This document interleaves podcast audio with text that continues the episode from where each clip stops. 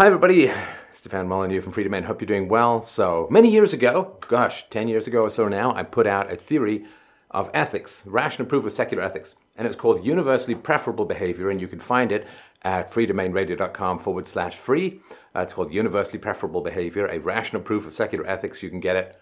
Uh, you can get it on Kindle. You can get it uh, as an audiobook like MP3. You can read it uh, on PDF, and it's all available there.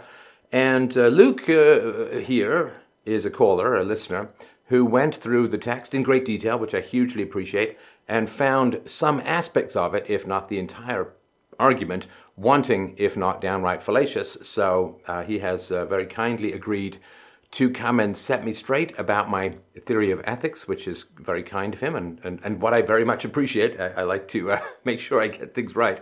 So, Luke, thank you so much for taking the time today. Thanks for having me on the show. So, um, there are in the book five uh, proofs. Now, I did revise that a little bit later and say there were evidence for rather than certain proofs of, but nonetheless, they should still stand the test of logic. But um, uh, did you want to start with an introduction about the book and your intellectual history and um, why you found uh, found this work so so involving to work at repudiating what it is I'd done? Uh, yeah, sure. So I've been interested in philosophy for quite some time, uh, starting at the beginning of high school. I'm 18 now. Uh, what interests me so much about it is how it can be used to live the fullest life possible, and like nothing else really has that capability. Um, even in psychology, if without logic, we don't know what's true and what's not.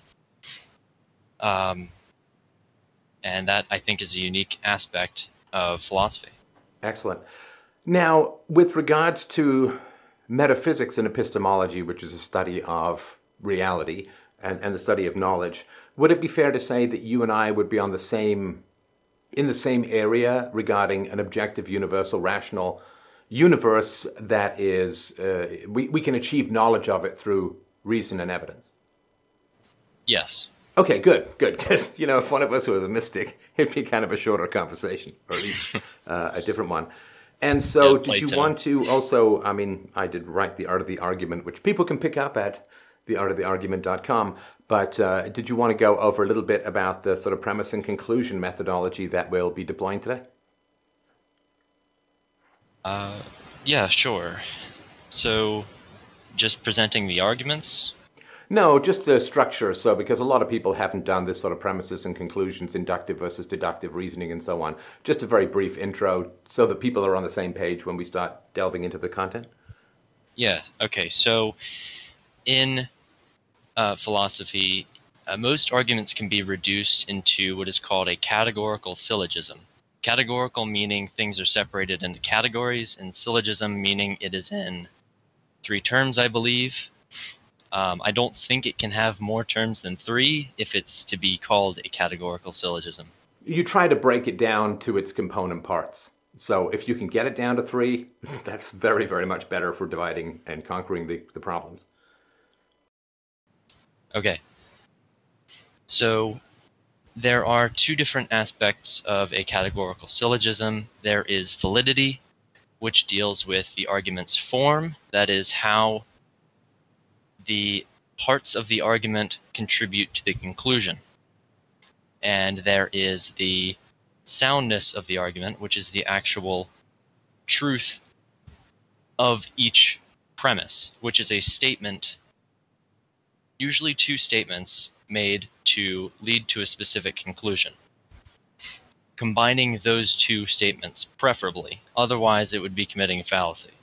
Right, so just so you can have a logically sound structure which produces a false result. So if you said, all men are redheads, Socrates is a man, therefore Socrates is a redhead, well, that would be a logical statement, but it would still be incorrect because not all men are redheads. So, uh, in terms of, you have to check the premises as well as the form of the argument to know whether you're going to get to the right place. Is that a fair way to put it? Yeah. Okay. All right.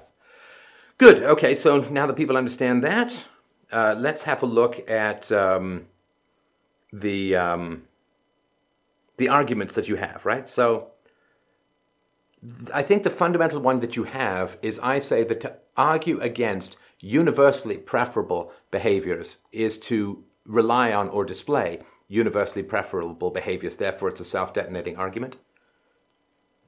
Yes. All right. So the, the first proof is that the concept of UPB must be true. Arguing against the truth of UPB demonstrates UPB. Thus, to argue against UPB, uh, thus no argument against UPB can be true. Now, if you say that something is false, you are not making a subjective statement. Like if you say, I like the color blue, you're making a subjective statement. And if you're making a statement that is outside your subjective preferences, if you're making an objective claim, then of course you are making an objective statement. And therefore, because it is an objective statement, it must conform with empirical evidence in an objective universe. And it also must conform with reason. And whether we put one first or the other depends upon the circumstances, but very much ideally, it should be both. And the analogy is sort of like an engineer who's designing a bridge. You don't build the bridge to see if it stays up. What you do is you look at the engineer's work, you check the, the, the, tensile strength, you check the calculations, you check the girdering, you check whatever, and you make sure it forms, falls into the parameters of what is needed. If that's the case, you can go ahead and uh, build it. So there are some times when you will look at the rationality first, and there are other times when you will look at the empirical evidence first. So if you and I are, standing in a field and I say, oh, look, there's a tree, you have to look and see if there's a tree. then empirical evidence comes first to test the validity of my statement. So uh, again, if, if there's anything you disagree with, this is fairly standard philosophy, but if there's anything, Luke, of course, that you disagree with, feel free to yell in my ear at any time, interrupt me uh, as you see fit. So, to me, if you're saying that a statement is false, there are a number of arguments or premises embedded within that statement. So if you say a statement is false, you're saying that it is objectively false. It is not just false for you if I say I like blue and you say like you like red. The statement I like blue is true for me and it would be false for you and the statement I like red is true for you and it would be false to me. But if you're making a statement of objectivity that my argument is wrong, then you're saying that there is an objective truth. You're saying that statements that claim objective truth should actually conform to the standards required for the achievement of objective truth, and it is universally preferable that objectively true statements follow reason and evidence. It is universally preferable that we say true things rather than false things, and these things are all absolutes, which is why when I say you argue, if you argue against, let me, let me interrupt you there. Sorry, go ahead. Hold on. Okay, so uh, it seems like you just added on uh, that because that we somehow universally we have a preference for truth, but that I don't think that's the case. Well, no. See, universally preferable, not universally preferred. There are lots of people who yeah. prefer lies over truth. But if you say, Steph, your your argument is false, then you're saying that it's universally preferable that we say true things. So if you are saying that my argument is false, you are also saying that it is universally preferable for my argument to be true. Is that a fair thing to say, or would you disagree? I would disagree because I don't think truth is universally preferable. For instance, um, if I could make a choice between permanently decreasing the well-being of organisms, but not knowing the truth, but knowing the truth, or I could choose not knowing the truth but permanently increasing the well being of organisms. I would tru- choose falsehood over truth because I value well being over truth. But you're, first of all, that's an impossible standard, right? There, there is no possibility that this would ever be presented to you in reality, right? Well, I, it's a thought experiment. It's not that. Yeah, but thought experiments do have to exist within reality, right? Well, I think that everything is real, but things might not exist as you think they do. So, like if I'm having a hallucination and I see an oasis, but it's not actually there, well, it existed in my mind, but it's not actually in the material world. Yes.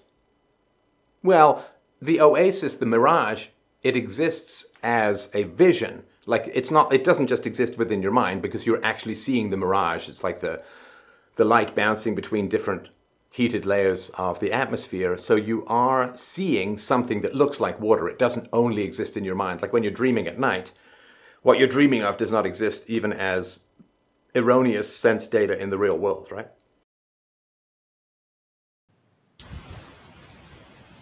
Correct. So, I, th- I mean, so uh, even if we throw aside the fact that your thought experiment is impossible, which to me is like, I think philosophy should deal with what is possible and what can happen. The impossibility seems like kind of a waste of time. It's Well, sort of like point- saying, well, if hang on, it's sort of like saying, well, if gravity were reversed, what would my um, what would my engineered bridge look like? And it's like, I guess you could do it as kind of, but it would never actually show up in the real world.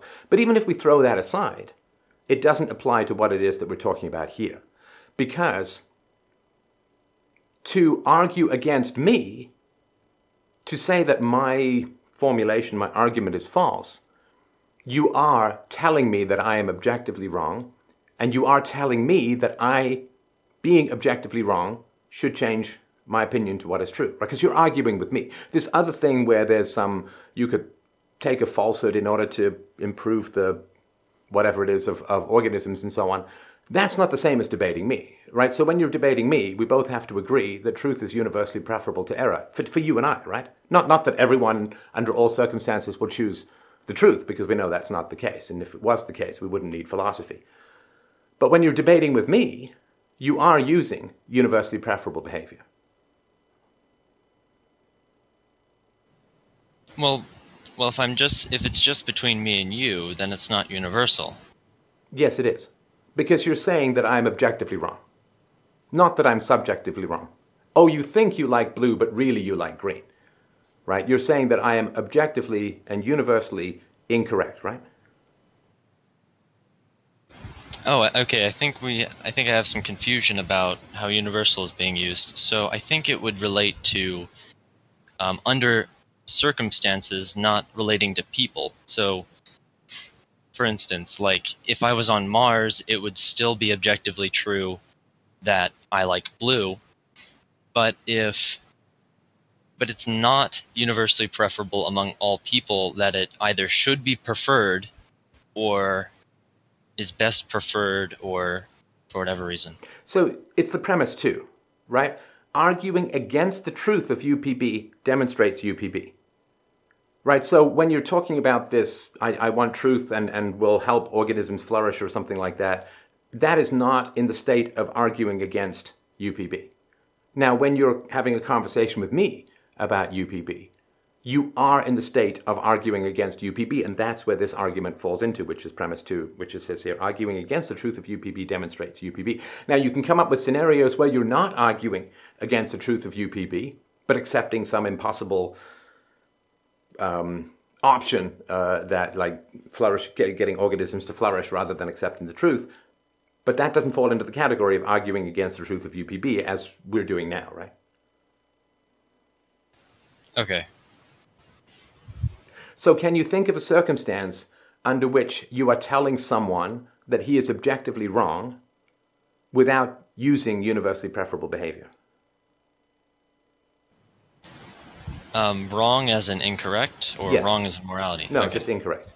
Incorrect. Okay.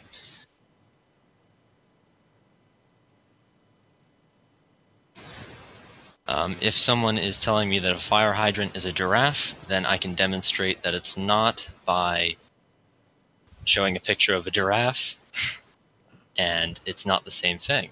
Therefore, it isn't a giraffe. Right. Now, if somebody does claim that a fire hydrant is a giraffe, they're violating the law of identity, non contradiction, you name it, right? And so, if somebody says a fire hydrant is a giraffe and you correct them, you're correcting them according to universally preferable behavior. Universally preferable behavior is if you are making a statement about reality, that statement should accurately reflect the nature of reality.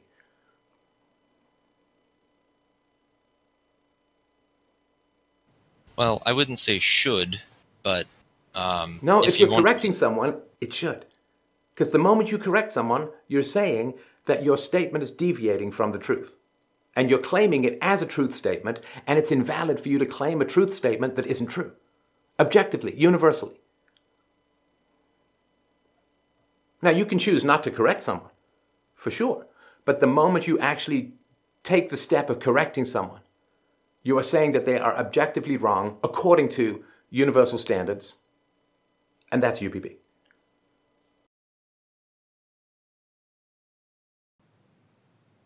So that would just be in accordance with reality, with um, reason, in other words.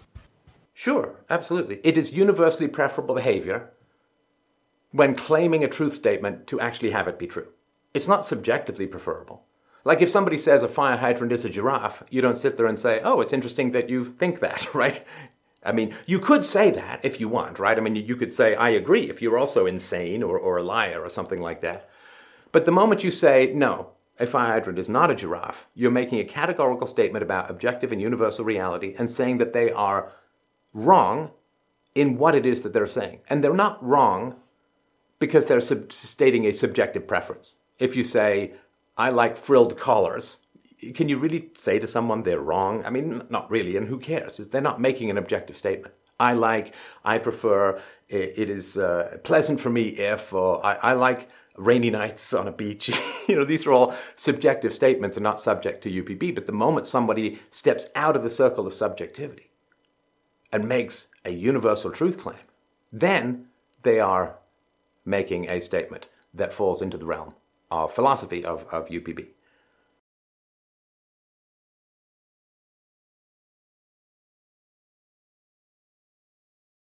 All right, that makes sense. All right. So, proof two, we've got all organisms require UPB to live.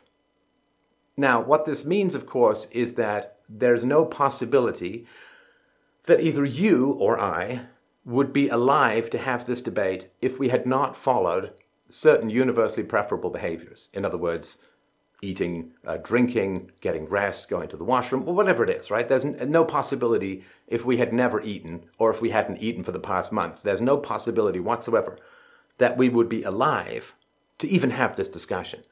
So, since human, well, all animals require this, like from single celled organisms all the way to the blue whale, they all require universally preferable behavior in order to, uh, to live, right? Not just to be born, but, but to grow and flourish and stay alive. So all organisms require UPB to live. Man is a living organism. Therefore, all men are alive due to the practice of universally preferable behavior. Uh, liquid, nutrition, whatever it is, right? And so any argument made against UPB requires an acceptance and practice of UPB, a continual acceptance and practice of UPB. So, no argument against UPB, since the person is only alive because they followed UPB, it's not valid. Like, you can't say, I'm only alive because of UPB, but UPB is invalid or false, because you've been following it in order to stay alive. All right, that makes sense. I think UPB might just be uh, relabeling just in accordance with reality or in accordance with reason. No, because UPB that... has an ethical dimension that goes far beyond the sciences, and the sciences would say in accordance with reason and reality, right? Okay. All right. All right. I think. So, proof three. So, for a scientific theory to be true, it must be supported by empirical observation. And I'm using true in the layperson sense because, you know, sound, valid, and, and it just gets confusing for people. So just, you know, you can have a scientific theory, like the theory of general relativity, but in order for it to be found to be true, you have to see light waves bending around an eclipse uh, through, uh, through gravity, and you have to see time slowing down as acceleration increases and so on. So you can have a valid theory, something that is rational and doesn't contradict any immediate sense data. But if it makes claims, then you need to validate those claims empirically. So, for a scientific theory to be true, it must be supported by empirical observation. If UPB is true, humans should believe in UPB. Now, all living men believe in UPB from a biological, I'm talking from a moral standpoint, but just from a biological standpoint. Everyone who is alive has accepted the universal objective requirements of life. Again, nutrition, liquid, rest, whatever it is, right? So, if all human beings believe in UPB, and that is empirical evidence that UPB is considered to be valid, then arguing against it is to say that the very existence of billions and billions of human beings in this world, all of whom are following UPB, somehow invalidates UPB, which can't really be the case.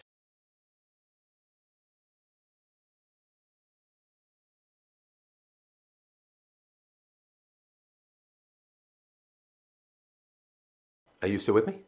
Yeah, I would like to point something out. Um, Please, yeah. That in in your Death of Reason video, uh, that not following what is in accordance with reality can actually be an evolutionary advantage.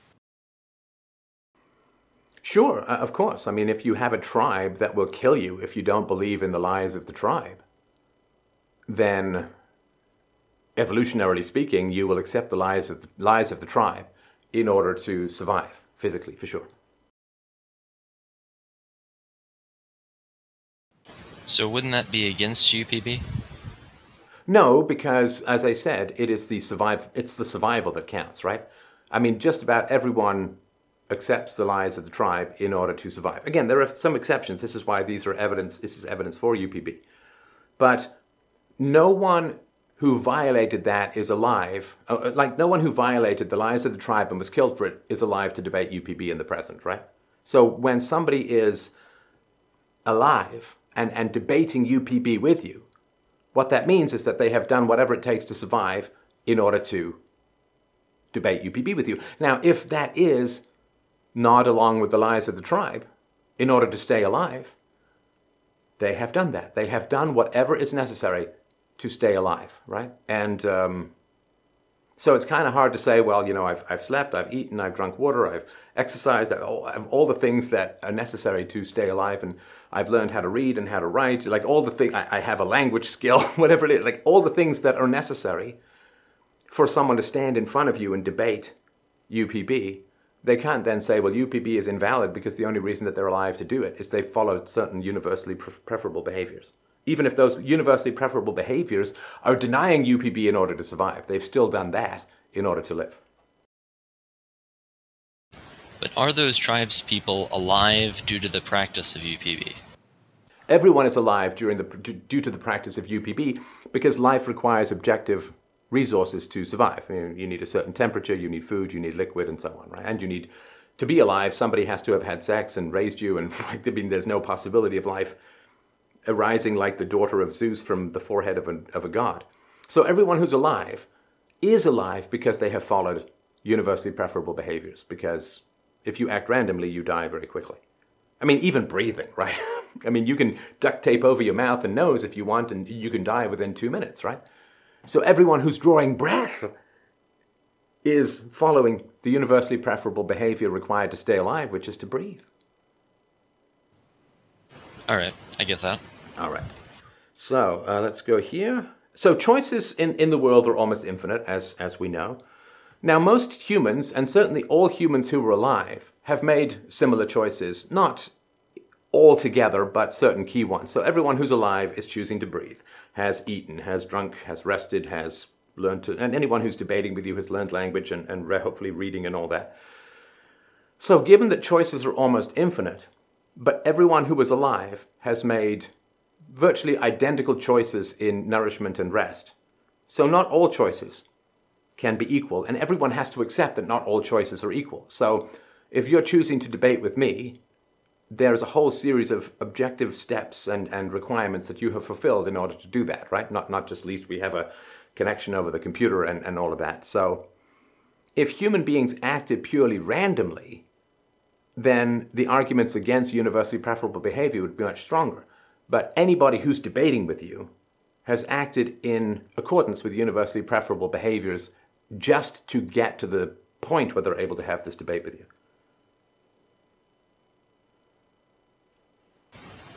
Yeah, I agree. Okay. All right. So, another proof, uh, this is sort of more evidence for, right?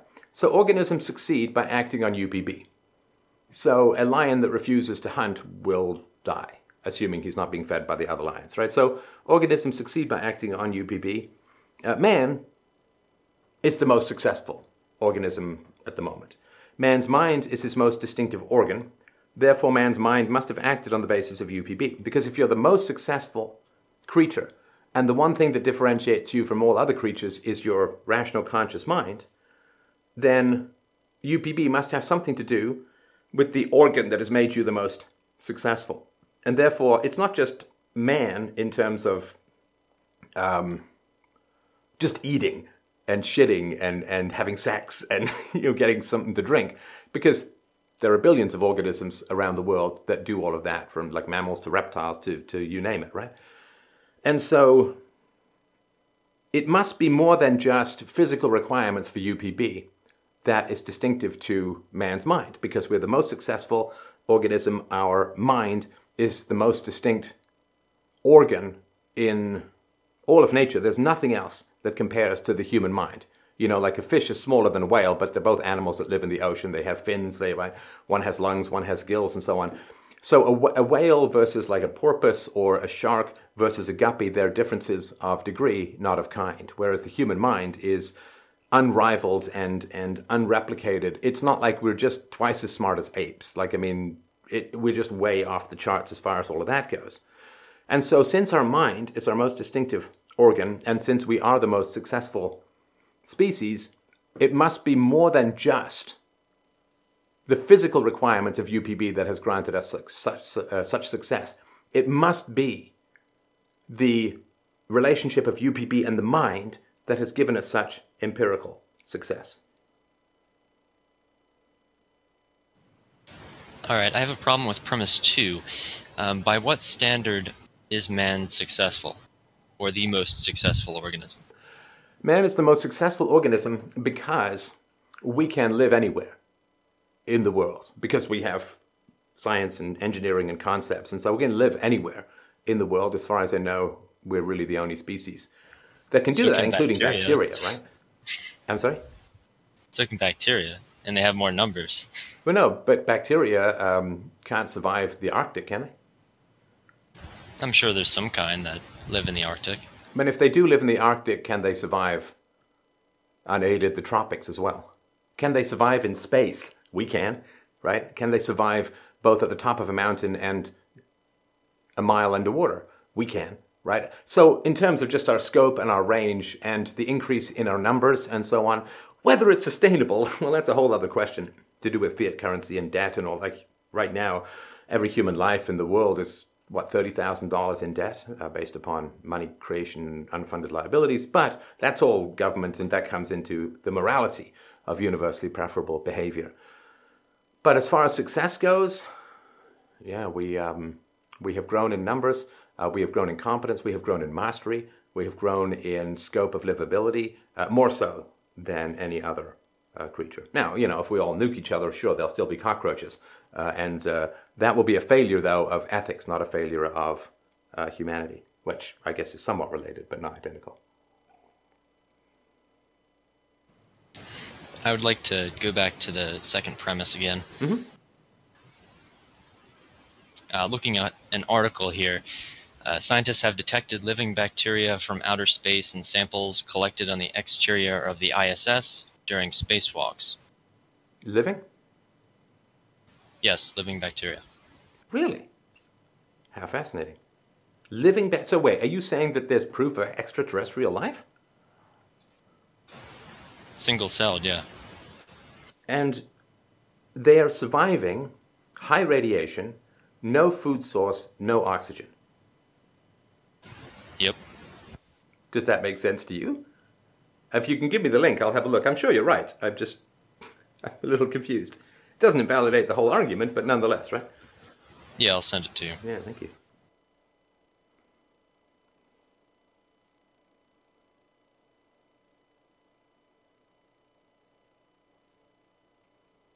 Uh, is it in? Oh, there we go. All right. Let's have a look. This is very interesting. All right. So what do we have here? Extraterrestrial bacteria from outer space. Wow.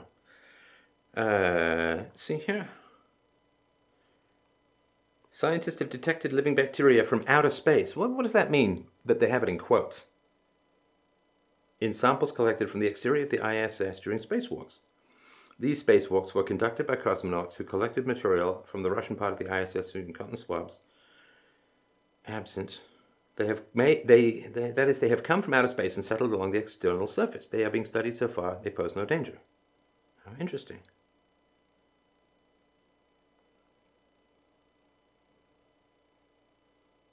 So then, um, I guess you, you, I mean, it's not a moving goalpost because the, certainly the bacteria can't get into space from the surface. Human beings can. Secondly, human beings can survive in space. They can also survive at the bottom of the ocean. It would be interesting to see if these bacteria could adapt to that. Uh, there are well. actually there are actually bacteria that can survive in hydrothermal vents at the bottom of the ocean. Sure, I, I fully accept that, but not necessarily the same that can survive in space.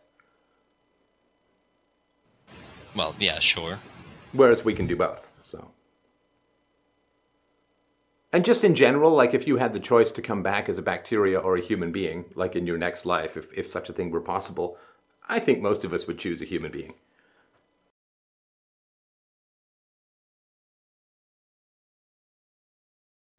Alright, I found something that can live both in extreme cold, extremely toxic environments, and extremely hot environments, and they're called tardigrades, also called water bears. They are eight legged, segmented microanimals. Yes, but they still can't propel themselves to various environments the way that human beings can, right? They can't change the environment to produce their own comfort, which human beings. They can survive, like they've adapted, I guess, to survive in a wide variety of environments, but they don't have the human capacity to alter the environment to suit their own biological needs, right? I mean, using technology. Well, then the premise would need to be revised to humans are the most successful organism with technology. Well, sure. I mean, we use technology. That's like saying beavers are successful and they build dams. It's like, well, it's the nature of the beaver to build a dam, and it's the nature of human beings to adapt the environment to suit biological preferences like air conditioning and heating and, and shelter and so on, right? I mean, you can't have humanity without technology, at least in the modern world, of going all the way back to, you know, that 2001 space odyssey moment when someone figured out how to use a rock to hit something. And I'm not just making an arbitrary distinction here. Um, no, no, that, it's perfectly fair what you're doing. It's, it's great. Uh, I think that the success is vague and that allows the uh, conclusions to be strengthened. Sorry, say again? I think that the uh, the term success is used ambiguously and the conclusions gain some sort of traction from that Oh, yeah. So you'd like premise two to be more detailed. Yes. Yeah, I think that's I think that's a perfectly fair criticism because successful can say, well, you know, what is it, 98% of the biomass on the planet or 90% of the biomass on the planet is insects, way more successful than people and have been around longer. And so, yeah, I think that's uh, I think that's uh, fair. Um, but you know, saying that there's one ambiguous, like you came on real strong with this uh, with this critique, right? So. Um, you say the points I've raised are enough to disprove UPB entirely, right? And, you know, say, like, that's, you say it's strange. You are a very articulate and educated person, but at least in these arguments, you drop the ball. So, I mean, you came on pretty strong, which is fine, you know, if you're, if you're very confident, right? Yeah, but, but now, after we've gone through a whole bunch of proofs, you have like, okay, the wording of this could be improved, which, you know, I'm, I'm fine with and I, I agree with but it's not quite where you started from in terms of basically calling me an idiot and saying I got obvious things wrong, right? Yeah. Um, I think it stemmed from a misunderstanding of the nature of UPB uh, as a sort of. I mean, I'll have to scan through it to see what I actually got wrong.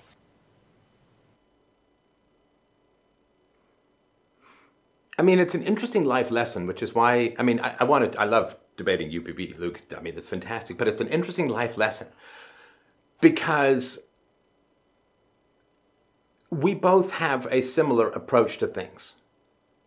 And it's very interesting to me because, look, I'm fully aware that, and this was the very beginning of UPB, the very beginning of UPB was something like this, the, the book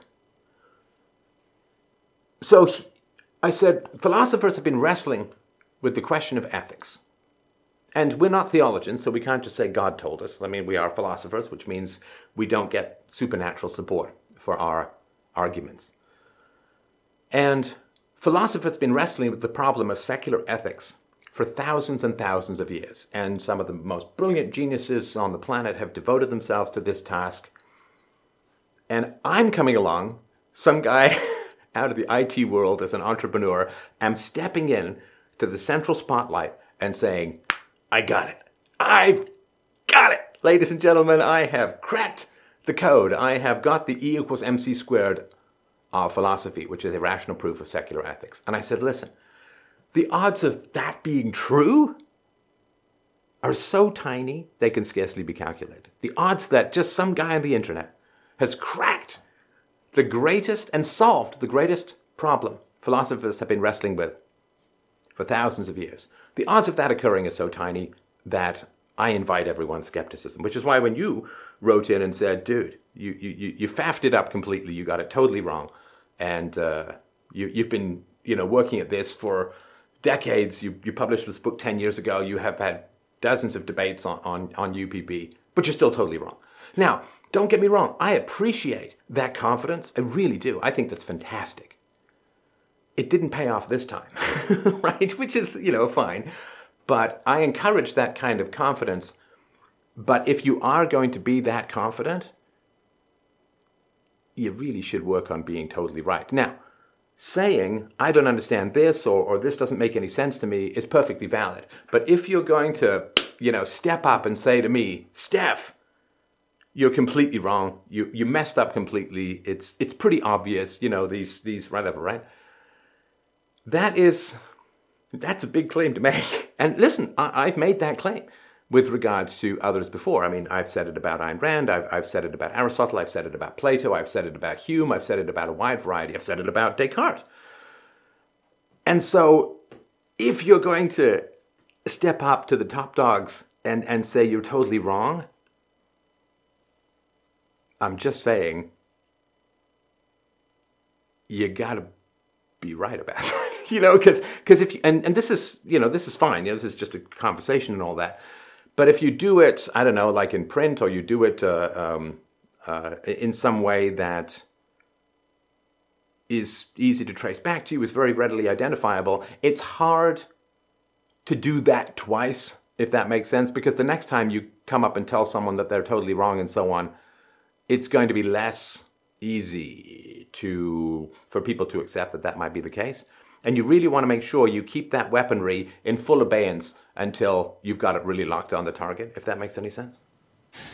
Well, I think that if they wouldn't be convinced by an argument that is correct simply because I've presented an incorrect argument before, then I don't think I'm the rational one in that circumstance. No, that's not what I'm saying. Not, it's not that you've presented an incorrect argument before, it's that you've been fully confident and wrong. That's the problem. The problem is not being wrong. Good Lord. I mean, I've, I've revised arguments and, you know, we, we just, uh, you, you had a good criticism of one of the five supporting proofs for UPB, which, you know, the successful organism thing. It's a great criticism. I really, really appreciate it. And I would, of course, nobody would ever say, no sane person would ever say, well, I can't listen to Steph again because it turns out he had to revise one of the arguments to make it more clear and blah, blah. That's fine, right? But when you are publicly very confident that you're right and the other person is completely wrong, that's the challenge, right? And, and listen, I'm saying this as like an annoying kind of coaching thing because look, you're a brilliant guy and, and you, you care about philosophy, and I hugely respect that. I respect your brilliance, I respect your writing skills, I respect your analysis skills, I respect the, the criticisms that you have of UPB. I mean, it's why we're having this conversation.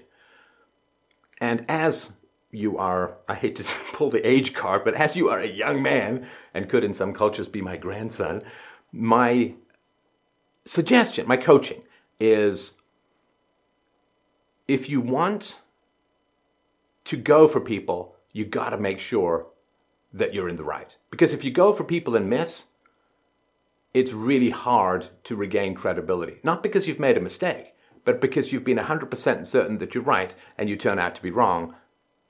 which means that you're overconfident or you don't uh, uh, have, you know, humility is, is the hallmark of the philosopher, right? It's the hallmark of the scientist, right? Because the theologian comes along and says, well, it's God who did this, and we have ethics because of these Ten Commandments, and we have this rule.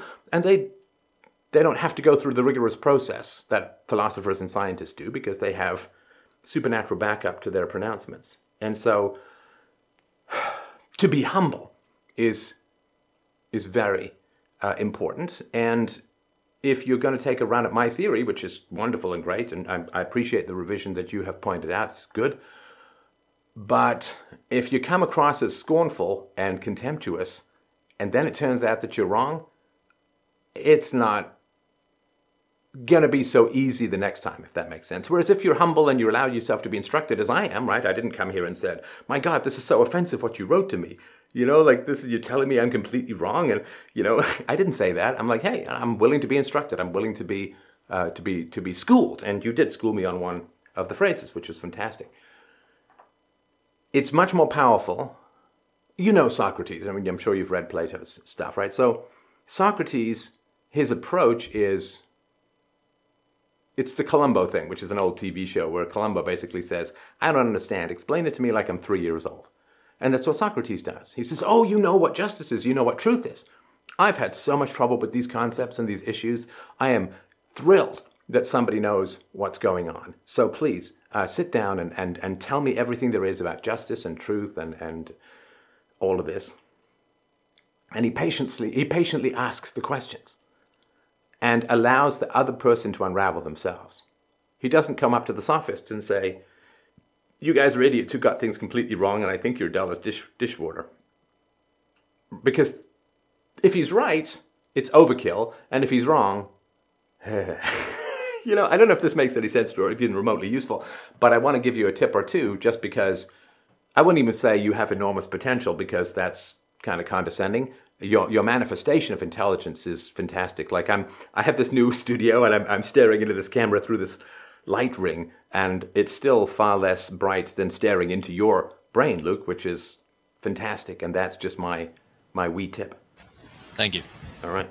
Is there anything else that you wanted to talk about? Because we've really talked about universally preferable behavior as a larger context than ethics, right? Because we're talking about that which keeps human beings that which keeps human beings alive. Now, you can stay alive by stealing from people.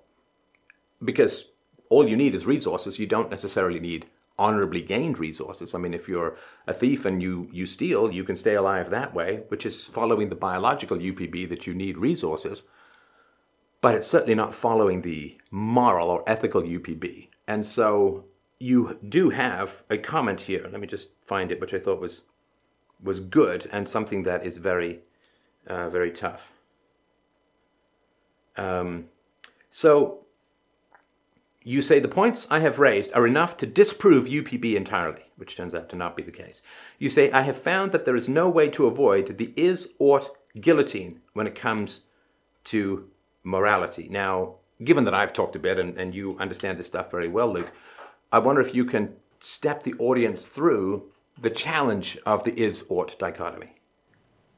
Yeah, I've looked into that very thoroughly. Mm. Um, so the is ought guillotine, or uh, Hume's fallacy is a tendency for people to make moral judgments about things in reality. So, taking facts about reality, things that are, or is in this case, and making them into sort of moral obligations or things that we should do based on either if they are pleasurable or um, even from like a biblical standpoint well the bible says it's good, therefore we should do it.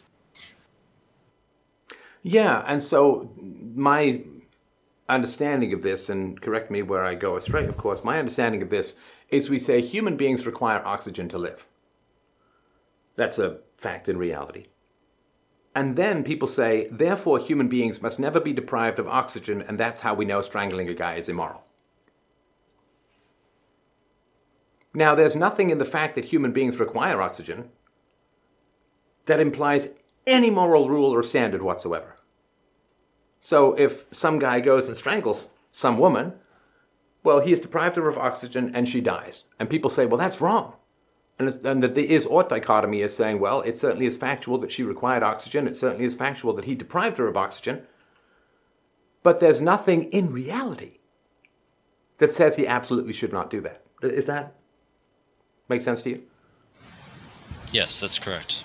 And so people then say, well, the consequence is bad for her. Okay? The consequences, and, and the consequence to the zebra is bad if the lion catches it, but we don't say that the lion is a murderer, right? So there's nothing in the nature of reality that compels any kind of ethics, which is why I had a conversation about this with Dennis Prager a couple of years ago, which is why when religion comes into the fray, we say, well, what is moral? Well, God's instructions, Ten Commandments, Jesus' example, and so on, right? That's where the ethics come from. They don't come from reality.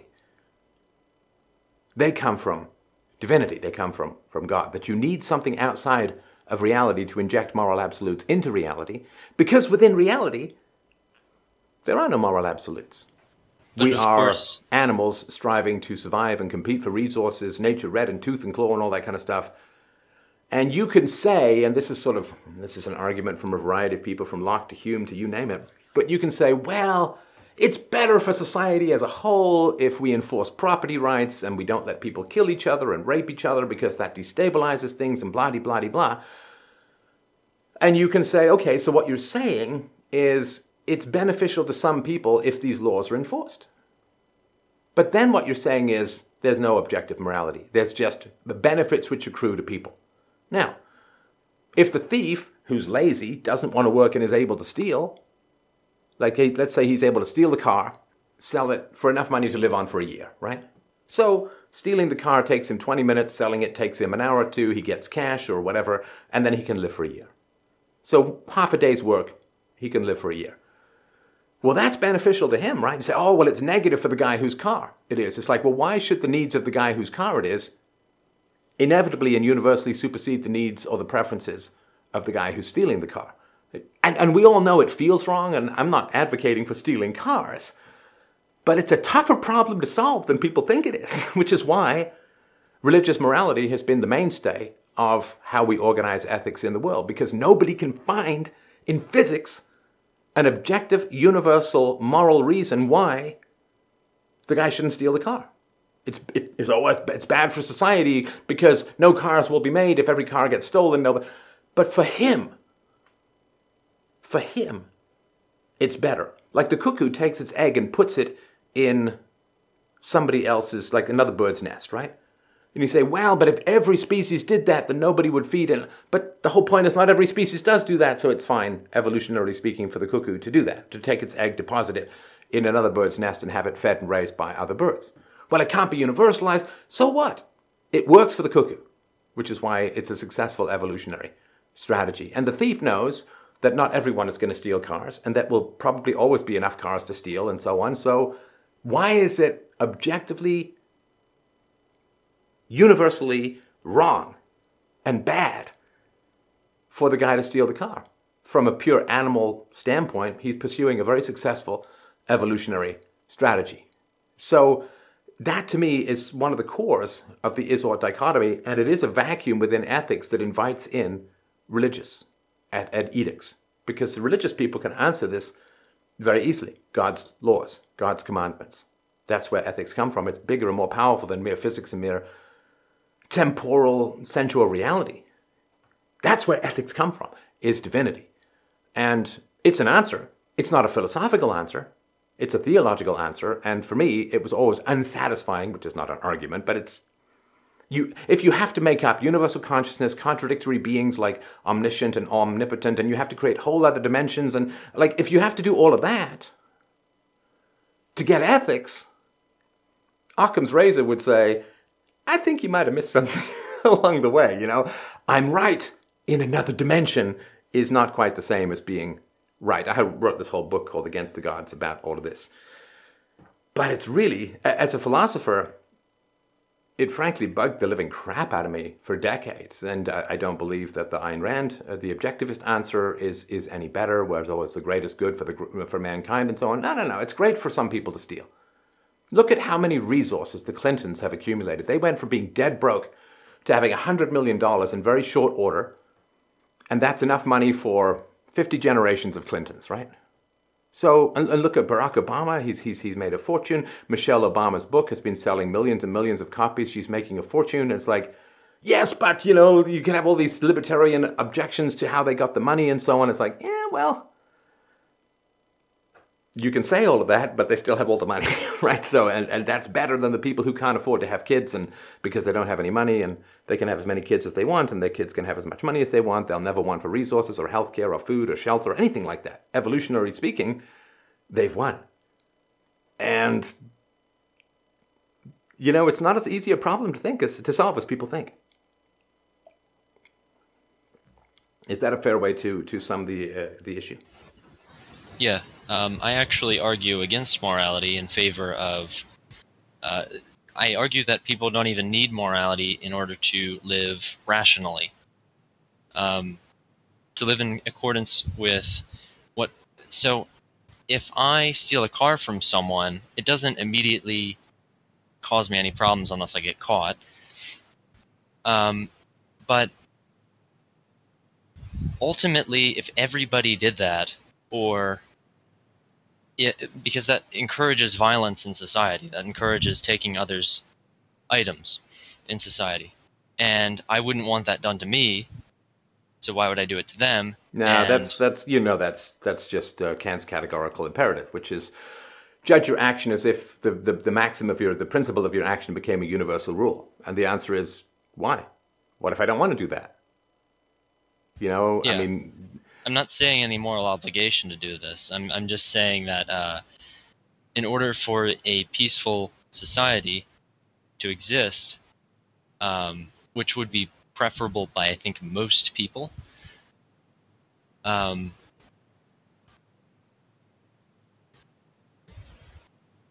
it must have the people living in that society must agree to not encourage violence. And those forms of violence would be included within UBP, UPB, but not in the moral sense, but in the causal sense. So instead of it being a moral obligation to not steal, not murder, those things would be discouraged just because they aren't logical if one wants to live in a peaceful society. But why, why would anyone want to live in a peaceful society? I mean, if you can live for a year on one day's work of stealing and selling a car, that's ridiculously efficient, right? Correct, until someone steals your car. Well, um, so the odds, like if you're stealing cars, your income is virtually guaranteed. Now, the odds of someone coming and stealing your car are much lower because you know you're going to go and steal a car 100%.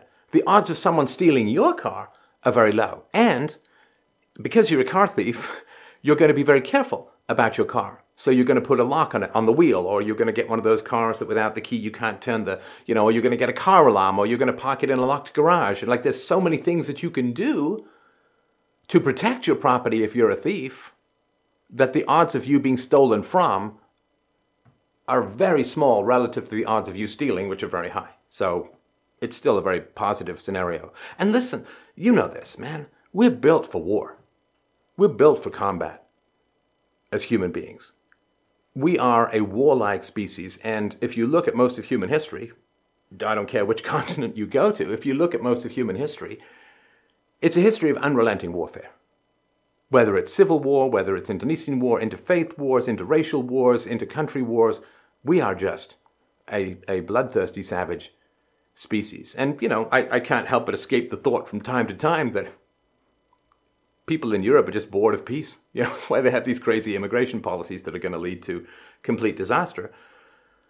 People are very warlike. And I would, I so saying, well, we just want to live all in peace and reason, I think goes against everything that we're evolved for and everything that, like, it's sort of like you need nutrition because human beings want to eat sugar and they want to eat carbs and they like stuff which may not be that good for them, right?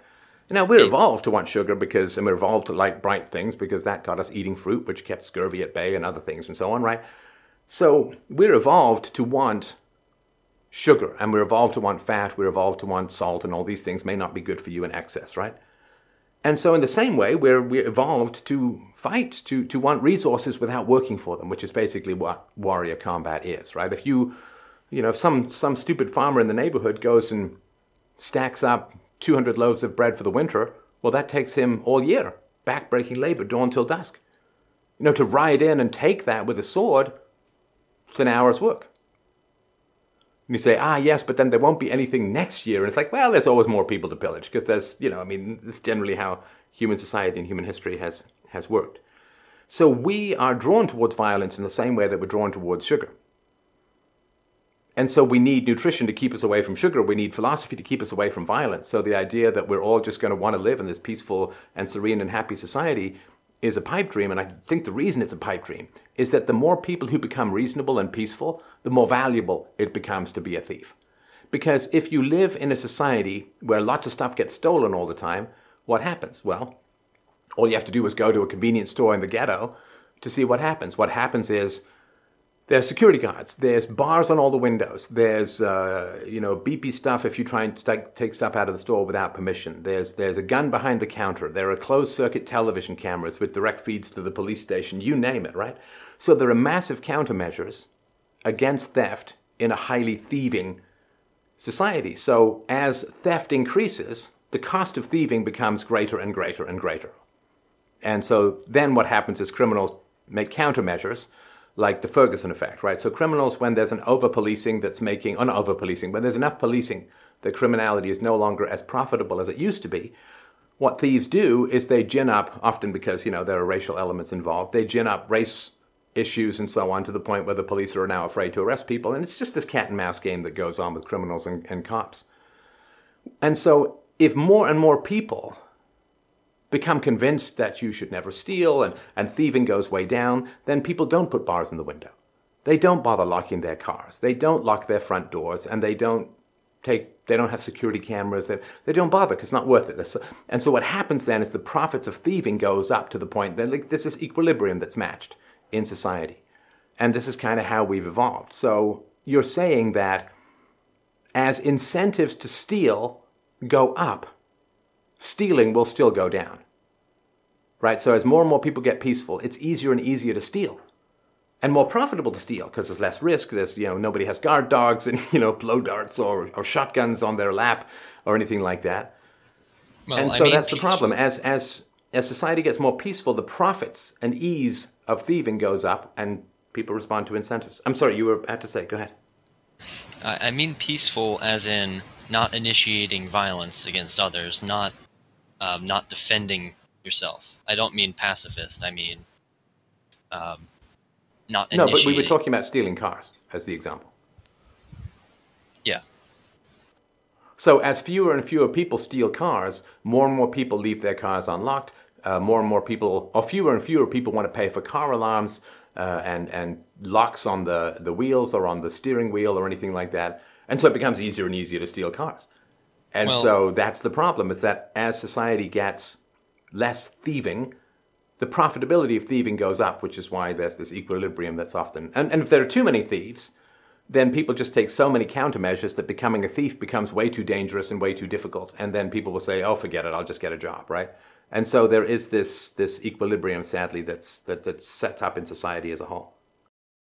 Yeah, I agree. And uh, that's what would happen in a free market economy. But I'm sorry, what? That's what would happen in a free market economy. I'm I'm not sure um, where that comes from. Okay. Uh, that, sorry, that's just bringing in whole like economics and social organization now as well. Like I'm talking about current society, but but go ahead. Okay.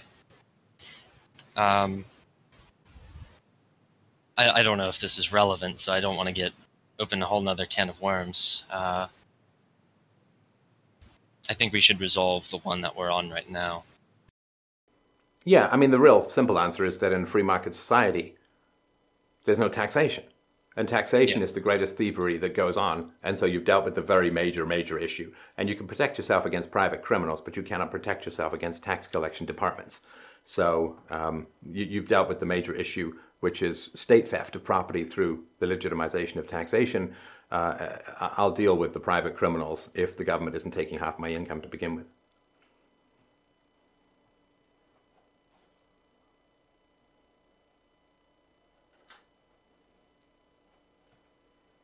So the solution to the is ought dichotomy is to shift the requirements for universality not like take them away from nature because there are no requirements for universality in nature. There are no requirements for ethics in nature. It's not built into the fabric of reality. There are no moral atoms. There's no divine punishment in the philosophical world and so on. So you have to, you have to work without theology to get your ethics. And this is why at the very beginning of our conversation, Luke, I was careful at the beginning uh, to say the very act of debating constitutes an acceptance of universally preferable behavior. And so now, universality is no longer baked into reality because it can't be. Universality is no longer derived from religion because that's not philosophical. Universality is embedded in the act of arguing, in the act of debating and that the moment someone comes along and says, you're wrong, they have accepted universally preferable behavior. Now, if they have accepted universally preferable behavior, then all theories of universally preferable behavior must be, of course, universal. They must be able to be preferred, which is why I pushed back against the example you gave against denying truth to enhance the success rate of all living organisms because you can't prefer that. That's not a rational choice in the universe. And it has to be based on behavior. And the reasons for all of that I go into in the book, and I don't want to sort of read the book sort of start to end. But the moment that somebody starts debating with you, Luke, there are so many things that they've accepted. They've accepted the validity of the senses. Not the perfection of the senses, but the validity of the senses, right? Because they're using your ears they, to, to, to speak your, your argu- the, their argument. Uh, they're using text to, to write it out, and you've got to see that with your eyes. So they accept the validity of the senses. They also accept that there's a universal reality that we inhabit, that we communicate through, right? Sound waves and, and visuals and writing and so on, right? So they've accepted all of that. They have accepted that reason is how result, uh, disputes should be resolved because they're not hitting you with a club. They have accepted that truth and universality and consistency are infinitely preferable to subjectivity masquerading as objectivity and falsehood masquerading as truth. So there's so much that's embedded in somebody who just comes up and starts debating, which is why at the beginning of our debate, I was talking about we'll do the metaphysics, we'll do the epistemology. I wasn't going to do the ethics because we've got to establish UPB as a whole before we start to get into it in the realm of ethics. And so they have also accepted self ownership and that we own the effects of our actions, right? Because if I say to you, Luke, I disagree with you, I'm saying that you, Luke, are responsible for the arguments that you have produced, which is why, and, and you say the same thing. If you say, Steph, you're wrong about UPB, you call me up, not my cousin, and say, you're wrong about UPB. My cousin would say, I can write that book. why are you calling me, right? You have to call them. So I'm responsible for the creation and publication of UPB. You're responsible for the email that, that, that you sent to me. So we accept self ownership and we accept that we're both responsible for the effects of our actions. That's in the very process of debating at all, right? Now, once we accept all of that, we have self ownership. We're responsible for the effects of our actions, and all claims must be universalized. Then we can start to look at ethics. And people can't say, well, no, ethics is purely subjective, because they've already accepted self ownership and owning the effects of one's actions. And so, given that violence is something that occurs in human society, the question is does it fall in the realm of ethics? Now, individual violence that is unjustified. Like if somebody's just completely insane, we don't morally judge them as evil. We judge them as dangerous or like a predator or like a, a mountain lion that's rabid and we might lock them up, but not as a moral crime, just as a prevention of future uh, destruction. So the four major bans in moral systems the ban on murder, on theft, on rape, and on assault where do they fit in the UPB category? Now, theft, of course, very, very clear. that you cannot have a theory that says theft is universally preferable behavior. You can't. Because theft is the taking of someone's property without permission and against their will. Right? If I if I lend you something, I can't claim that you stole it from me. I can't validly claim that you stole it from me. If I put something out front of my house with a sign saying "free, take me," and someone takes it, I can't call the cops and say they stole from me. Right? I mean, I can, but the cops will see the sign and just laugh at me and, and maybe charge me with a false report or something. And so, theft is when you take something against someone's will and against someone's permission. Now, if theft is universally preferable behavior, then everybody must want to both steal and be stolen from at the same time. But if you want to be stolen from, you can't be stolen from. In other words, if I want you to take my property, it's not theft. So, a theory of property ownership that says stealing is universally preferable behavior can't be sustained at all. Because you cannot want someone to steal from you. You cannot want someone to assault you. You know, like I had surgery on my neck once. I wanted the guy to stab me in the neck. I really did. I really, really wanted him to. So I can't just sit there and say, wow, this guy stabbed me in the neck. It's assault, right? Because I wanted him to. It's not assault. If you voluntarily go into a boxing ring and, and you start fighting with someone, you can't then say, oh, ZOMG, I got assaulted. It's like, you know, you, you kind of accepted that as, as a risk and reality of. Can I interject there? Yeah, go ahead.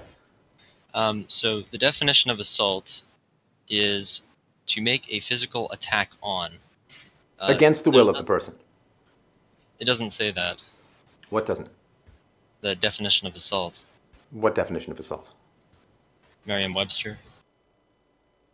Well, attack though. I mean, how does it deal with the problem of boxing? That's my question, because you know nobody ever gets charged for assault in a boxing ring, right? Assuming they're obeying the rules.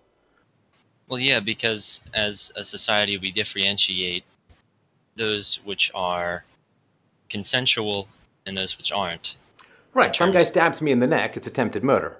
A surgeon cuts me in the neck to take something out, that's saving my life, right? One is very much against my will, one is I'm actually paying him to do it. Yeah.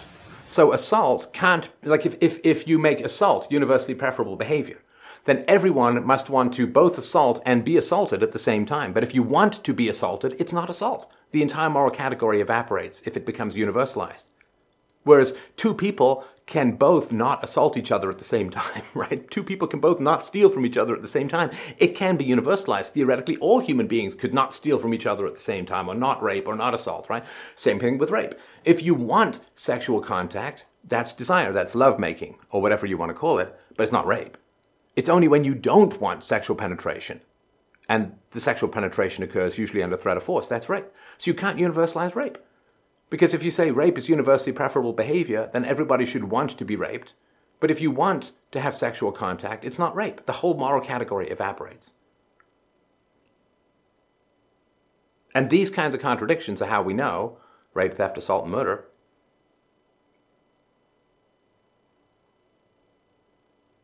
can't be. Like, they have to be banned because you can't universalize them.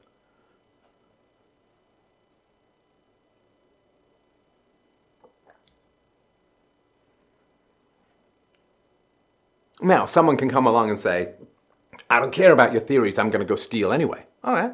Of course. Of course they can. But we don't face much danger from individual criminals. We face danger. We face danger from invalid moral theories. It's the moral theories that kill us, not individual criminals. The, the incidence of murder is very, very low, at least in white countries or East Asian countries, are very, very low.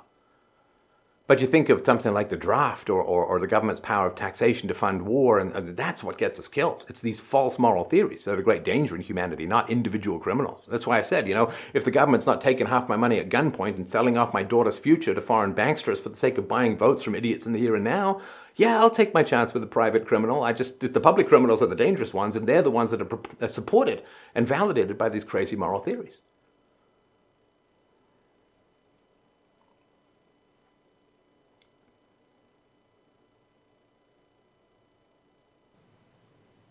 I think uh, morality stems from the idea that humans have free will, or that they are not predetermined by the laws of the universe, or somehow they have an exception from those laws? Yes, humans, humans must have free will for there to be ethics. Okay.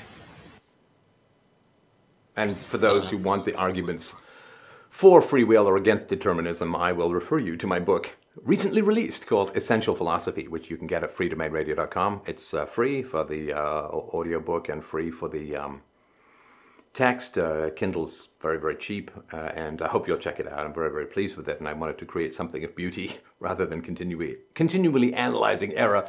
I wanted to create something of, of positivity. So, for the arguments for free will and against determinism, I will refer you to that book. I want to re- don't want to replicate them here because it seems a bit redundant. All right, I'd like to see what you think about this. So, I assert that free will is self contradictory, as it would require the ability to make decisions not affected by any rule or influence whatsoever. But the only way to make a decision is by rule and influence, which must not be within one's own control, at least initially. I'm sorry, I'm a little confused here because you wrote to me, you said, it's strange you are a very articulate and educated person, but at least in these arguments you drop the ball. But why would you insult me, so to speak, if I didn't have free will? I mean, you wouldn't insult a boulder that fell down a cliff and landed in a place that was inconvenient to you. You wouldn't, wouldn't say, boy, you really, you really faffed up that fall, didn't you? Right? I mean, in, in your email to me, and this is just one of many things that you said, which... Uh, implied that I was um, completely like the the actual title of your document is denouncing UPB, and you you go this is false, you know, and and you're wrong about this, and this is incorrect, and and you dropped the ball on this, and and so you seem to be giving me a fair amount of responsibility and free will in that I should have done better, or I'm doing bad, or maybe I have nefarious intent. So I'm I'm a little confused about if you don't believe I have free will, why would you speak about me negatively for making mistakes? I'm, I'm, you, you don't speak, you don't yell at the weather and, and call it stupid, do you? Well, no. So I wouldn't call that stupid because it isn't Wait, human, and stupid? I can't. The weather or boulder falling down a cliff, right? Um, because I can't change it with my words, but I can change humans with my words. No, but that's, that doesn't solve the problem. You can get voice dictation software and you can change what's on your computer screen with your words too. You can blow ripples on a lake, uh, very small ones, I assume, but you can change the behavior of a lake. You can uh, pick up a, a, rock and throw it from one place to another. You can alter things all over the place in, in, in the world, in the universe, through, through your choices and your will. But why would you just be? Why would the moral condemnation or the intellectual condemnation or contempt? Why would it be singular to me if I'm just the same as all these other things and have no free will? I mean, you wouldn't yell at a lawnmower for lawnmowering incorrectly. You wouldn't yell at a robot, right? Because it wouldn't make any sense. But if I'm a robot and you have contempt for me for what I'm doing intellectually, why, why would it be different if I'm the same as everything else? Because something can be causally responsible, but not morally responsible. No, causally respond. Let's use the responsibility the wrong way. Would you say that if a rock falls, like if a boulder falls on your car, would you say that the boulder is responsible? Yes. Really? So you're using the term responsibility for human moral choices and inevitable laws of physics. Do you think that might be stretching the word a little bit too far? I don't think so. No. All right. Okay, well then we're just talking about semantics. I mean, I would not use the same word because I would want to differentiate moral choice from the inevitable laws of physics of a rock bouncing down a hill. Now, if somebody pushed the rock down the hill, aiming it at my car, I would say they were responsible. But I wouldn't put, and I might put them on the stand for destroying my car in a court case, but I wouldn't put the rock on a stand and say, why did you choose to smash my car? Why? Because it's a rock. right? So it has no free will. So I can't give it any causal responsibility. But the guy who chooses to push the rock down and smash my car, yeah, I can give him causal responsibility and get mad at him and throw him in jail, right? Yes. So the human being is different from the rock in some manner, right? You wouldn't put the rock on the stand, you put the human being on the stand, right? Yes, in the same way that grass is different from a rock. Oh, so then you're saying if somebody choked someone to death by stuffing a fistful of grass in their mouth, you'd put the grass on the stand, not the person. No, I'm not saying that. Okay, I'm, I'm so saying- human beings are still different from grass and rocks. because the only person who ends up on the stand is a human being, right? yeah, You don't put the knife. to You don't put the knife on. If someone stabs someone to death, you don't put the knife on the stand, right? Throw the knife in prison, right? Yeah, because it wouldn't be affected negatively by that. It's not a living thing. Right. And it, Right. And if, if somebody um, uh, unleashed a virus on someone, a virus is a living-ish thing, right? If somebody unleashed a virus or bacteria on someone and killed them, you wouldn't put the virus or the bacteria on the stand. You'd put the human being, right? yes, Right. So human beings are unique.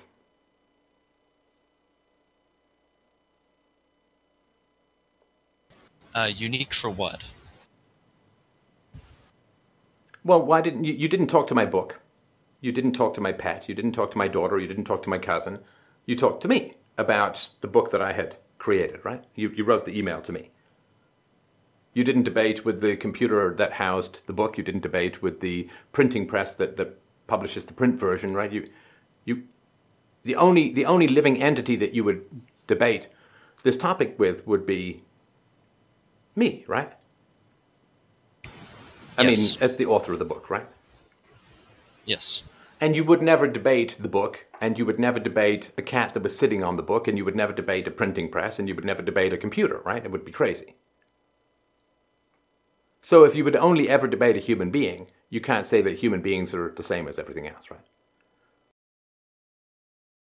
Well, uh, I wouldn't. Well, literally, they aren't the same as everything else, but I wouldn't say that they're different in such a way that makes them able to choose freely.